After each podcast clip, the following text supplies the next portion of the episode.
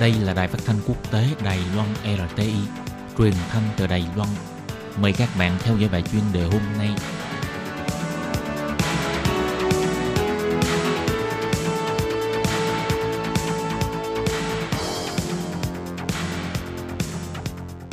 Minh Hà xin kính chào quý vị và các bạn.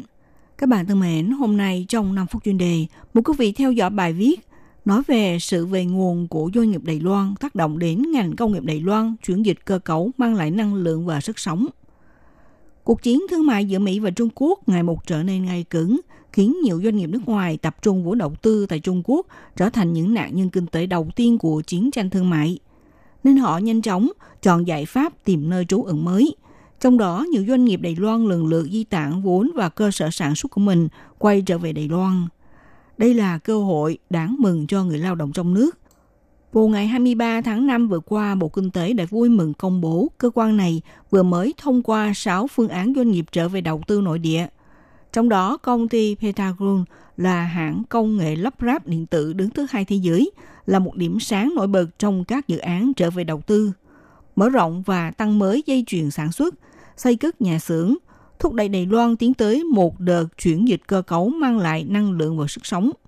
Theo Bộ trưởng Bộ Kinh tế Thẩm Vinh Tân dự tính, sau khi kiểm kê lại hiện nay tổng kim ngạch đầu tư đang được thẩm tra có khả năng đạt từ 550 tỷ tới 600 tỷ đại tệ.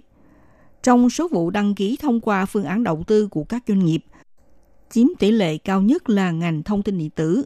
Phó trưởng phòng dịch vụ đầu tư của Bộ Kinh tế Trần Tứ Toàn phân tích, trong làn sóng về nguồn của doanh nghiệp Đài Loan, chịu ảnh hưởng lớn của cuộc thương chiến Mỹ-Trung là ngành sản xuất thiết bị viễn thông Internet, cùng những sản phẩm server xung quanh. Ngoài ra, những thiết bị khác bao gồm cơ giới máy móc, sản phẩm xe đạp, phụ tùng ô tô là ngành sản xuất loại cơ điện kim loại. Các doanh nghiệp này đã trở về gia tăng dây chuyền sản xuất, thậm chí các ngành công nghiệp như may dệt, kính áp trồng, vật liệu bao bì đóng gói là ngành công nghiệp hóa chất cũng có dấu hiệu chuyển dịch sản xuất về nước. Có doanh nghiệp Đài Loan trả lời phỏng vấn nói thẳng rằng ngày nay Trung Quốc đưa ra luật bảo vệ môi trường rất nghiêm ngặt và trong yếu tố giá nhân công ngày một tăng, khiến doanh nghiệp đã từ lâu nảy sinh ý nghĩ là và động tác phân tán cơ sở sản xuất. Điều đáng quý là thấy được doanh nghiệp thay đổi quan điểm. Theo giới chức cho biết, doanh nhân Đài Loan đầu tư Trung Quốc không bị hạn chế bởi ngôn ngữ và văn hóa. Do sự thuận tiện cho nên ngay cả việc tới các nước Đông Nam Á để thành lập nhà máy, mở rộng dây chuyền sản xuất cũng không muốn. Nhưng lần này, sau khi xảy ra cuộc thương chiến Mỹ-Trung, thì khiến họ thấy được nguy cơ và rủi ro của sự nghiệp đầu tư.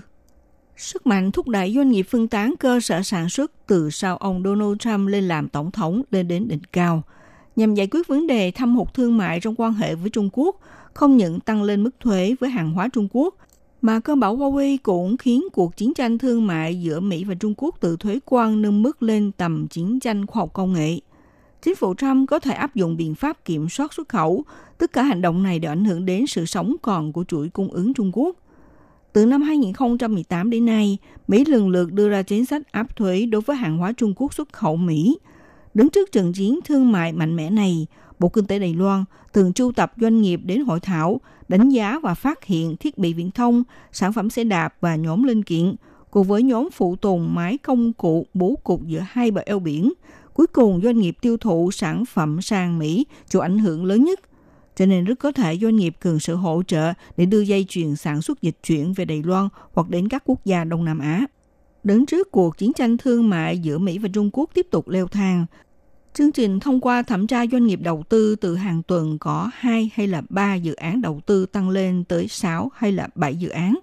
Vào cuối tháng 4, đón vốn đầu tư của doanh nghiệp sản xuất điện tử nổi tiếng với kim ngạch là 54,7 tỷ đài tệ, một hơi đột phá với tổng kim ngạch 200 tỷ đài tệ. Cho tới nay, lũy kế tổng kim ngạch đã đột phá 310 tỷ đài tệ. Và độ nóng đầu tư tại Đài Loan vẫn tiếp tục tăng vọt. Các bạn thân mến, các bạn vừa theo dõi bài chuyên đề hôm nay của Đài RT với bài viết Nói chuyện sự về nguồn của doanh nghiệp Đài Loan tác động đến ngành công nghiệp Đài Loan, chuyển dịch cơ cấu mang lại năng lượng và sức sống.